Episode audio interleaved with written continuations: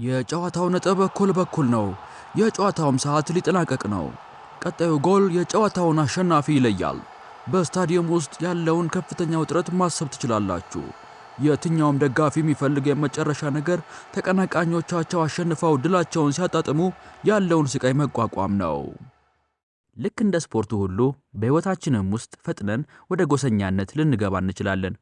ሌሎችን በመግፋትም በእጅጉኛን ከሚመስሉን ጋር ልንቀራረብ እንችላለን። ይህንም የምናደርገው በብሔርና በዘር ተመስርተን አልፎ ተርፎም ከኛ የተለየ እምነትና አመለካከት ባላቸው ላይ ሊሆን ይችላል። በሮሜ መጽሐፍ ውስጥ እንደምናየው ጎሰኛነት ወደ ቤተ ክርስቲያን ሲገባ መጠነ ሰፊ ጉዳቶችን ሊያስከትል ችሏል።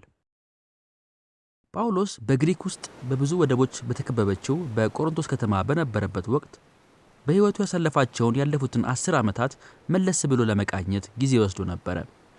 ወደ ምስራቃዊው ወደብ እየተመለከተ የኢየሱስን መልካም ምስራች በሰሜን ምስራቅ ሜዲትራኒያን ለሚገኙ ሕዝቦች ሁሉ እንዲሰብክ የመራውን የእግዚአብሔርን ታማኝነት ያሰላስል ነበር። በወደቡ ላይ የነበሩት መርከቦች ወደ ኢየሩሳሌም ለመጓዝ ይጠባበቅ የነበረውን የጉዞ ሐሳቡን አስቀየሩት። እርሱ የተከላቸው አብያተ ክርስቲያናት በከፍተኛ ድህነት የሰቃዩ ለነበሩት በኢየሩሳሌም ላሉት ክርስቲያኖች በጳውሎስ በኩል ገንዘብ ለመላክ ለወራት ያህል ሲያሰባስቡ ቆይተዋል። ወደ ምዕራባዊው የወደቡ ዳርቻ ሲመለከት የኢየሱስን መልካም ምስራች ያልሰሙ በዚያ የሚኖሩ ሰዎች ወደ አእምሮ መጡ። በጳውሎስ ልብ ውስጥ እንደ ስፔን ወዳሉ ሩቅ ስፍራዎች የኢየሱስን መልእክት የማድረስ ከፍተኛ ጉጉት ተፈጥሯል። ነገር ግን በግሪክና በስፔን መካከል ጣሊያንና የግዛቲቱ የልብ ምት የሆነችው ሮም ይገኛሉ። ወደ ሮም መድረስ ከቻለ እያደገ ከነበረውና በዓለም ላይ እጅግ ጉልህ ሚና የመጫወት አቅም ካለው ቤተ ክርስቲያን ጋር ጥሩ የሆነ ግንኙነትን መፍጠር ይችላል። የኢየሱስን መልእክት ወደ ምዕራባዊው የሜዲትራኒያን ባህር ዳርቻዎች ለማድረስ በማገዝ ጉልህ ሚና ሊጫወቱ እንደሚችሉ አስቀድሞ አስተውሏል። ይህ በሮም የነበረው የክርስቲያን ማህበረሰብ ጅማሬው ከጳውሎስ ሐዋርያዊ ጉዞዎች በፊት ወደ ኋላ ተመልሶ በመጀመሪያዎቹ ጊዜያት ከነበረው ከኢየሱስ እንቅስቃሴ ጋር ይያያዛል። ክርስትና ለመጀመሪያ ጊዜ ሮም ሲደርስ በዋነኝነት በአይሁዳውያን ማህበረሰብ ዘንድ ተስፋፍቶ ነበረ። ይሁን እንጂ ኢየሱስ መሲህ ነው ወይስ አይደለም የሚለው ጥያቄ በመካከላቸው መከፋፈልን ፈጥሮ ነበር። በዚህ ማህበረሰብ ውስጥ የነበረው ውጥረት በጣም ከመባባሱ የተነሳ በ49 ዓመተ ምህረት ንጉሠ ነገሥት ቀላውዲዮስ የሕዝቡን ሰላም እያደፈረሱ እንደሆነ ስላሰበ በኢየሱስ የሚያምኑትንም ሆነ የማያምኑትን አይሁዳውያን ከከተማው በማባረር ምላሽ ሰጠ። ይህም በሮም ጥቂት አሕዛብ ክርስቲያኖች ብቻ እንዲቀሩ አደረገ። በመካከላቸው ምንም አይነት የአይሁዳውያን ተጽዕኖ ስላልነበረም እነዚህ አሕዛብ ክርስቲያኖች አንዳንድ የአይሁድ ሕጎችንና ደንቦችን የመጠበቅ ግዴታ እንዳለባቸው ተሰምቷቸው አያውቅም። መገረዝ፣ የአመጋገብ ሕጎች፣ ሰንበትና በዓላትን ማክበር በእነርሱ ዘንድ ቦታ አልነበራቸውም። እናም በሮም የምትገኘው ቤተ ክርስቲያን እነዚህን ሥርዓቶች አትጠብቅም ነበረ። እነዚህ ሕጎች በሥራ ላይ ባለመሆናቸው ቤተ ክርስቲያን በአሕዛብ መካከል ትልቅ እድገትን አሳይታለች። ይህ የአይሁዳውያን ከሮም መባረር በ54 ዓመተ ምህረት ቀላውዲዮስ እስኪሞት ድረስ የዘለቀ ነበረ። ከዚያ በኋላ ግን ከተማይቱን እንዲለቁ ተገደው የነበሩት አይሁዳውያን ወደ ሮም መመለስ ጀመሩ።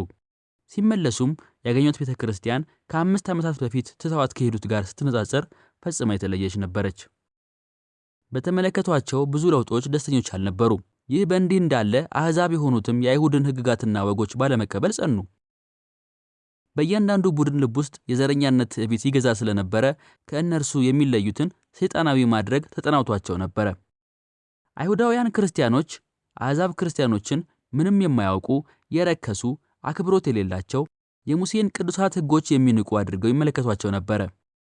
በሌላ በኩል አሕዛብ ክርስቲያኖች ደግሞ በአይሁዳውያኑ ላይ ያፌዙባቸው፣ ዝርዝር ሕጎቻቸውን የሙጥኝ በማለት የኢየሱስን መልካም ምስራች ትተዋል በሚል ክስ ይሳለቁባቸው ነበረ።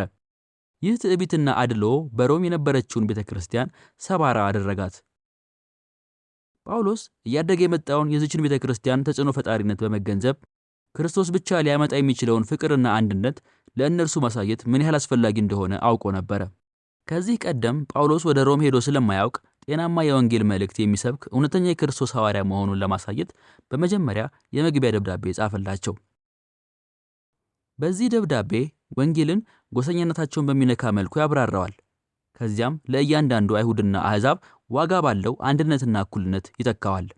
የሰዎች መልካም ሥራዎች እንዲሁም ዘራቸው በእግዚአብሔር ፊት በሚኖራቸው ሁኔታ ላይ ምንም አይነት ተጽዕኖ እንደሌለው ጳውሎስ አሳስቧቸዋል። እያንዳንዱ አይሁዳዊና አሕዛብ እኩል የሆነ ጉድለት አለባቸው። እናም ከእግዚአብሔር ጋር በአንድ ብቸኛ መንገድ ሊታረቁ ይችላሉ። ይኸውም በእግዚአብሔር ጸጋ በኢየሱስ በማመን ነው። የሮሜን መልእክት በጎ ተጽዕኖ ተግባራዊ ስናደርግ የጥላቻ ግድግዳዎች ይፈርሳሉ፣ ልዩነቶች ይታረቃሉ። በአንድነታችንም የክርስቶስ ጸጋ ለዓለም ሁሉ ያበራል። ይህን ቪዲዮ ስለተመለከቱ እናመሰግናለን። እባክዎ ጥቂት ጊዜ ወስደው የእግዚአብሔርን እውነት በጥልቀት ለመተግበር እንዲያስችሉ ያዘጋጀናቸውን ጥያቄዎች በድረ ገጻችን ይመልከቱ። እንዲሁም ይህን ቪዲዮ ጠቃሚ ሆኖ ካገኙት እባክዎ ለሌሎችም ያጋሯቸው። ቻናሉንም subscribe ያድርጉ። እናመሰግናለን።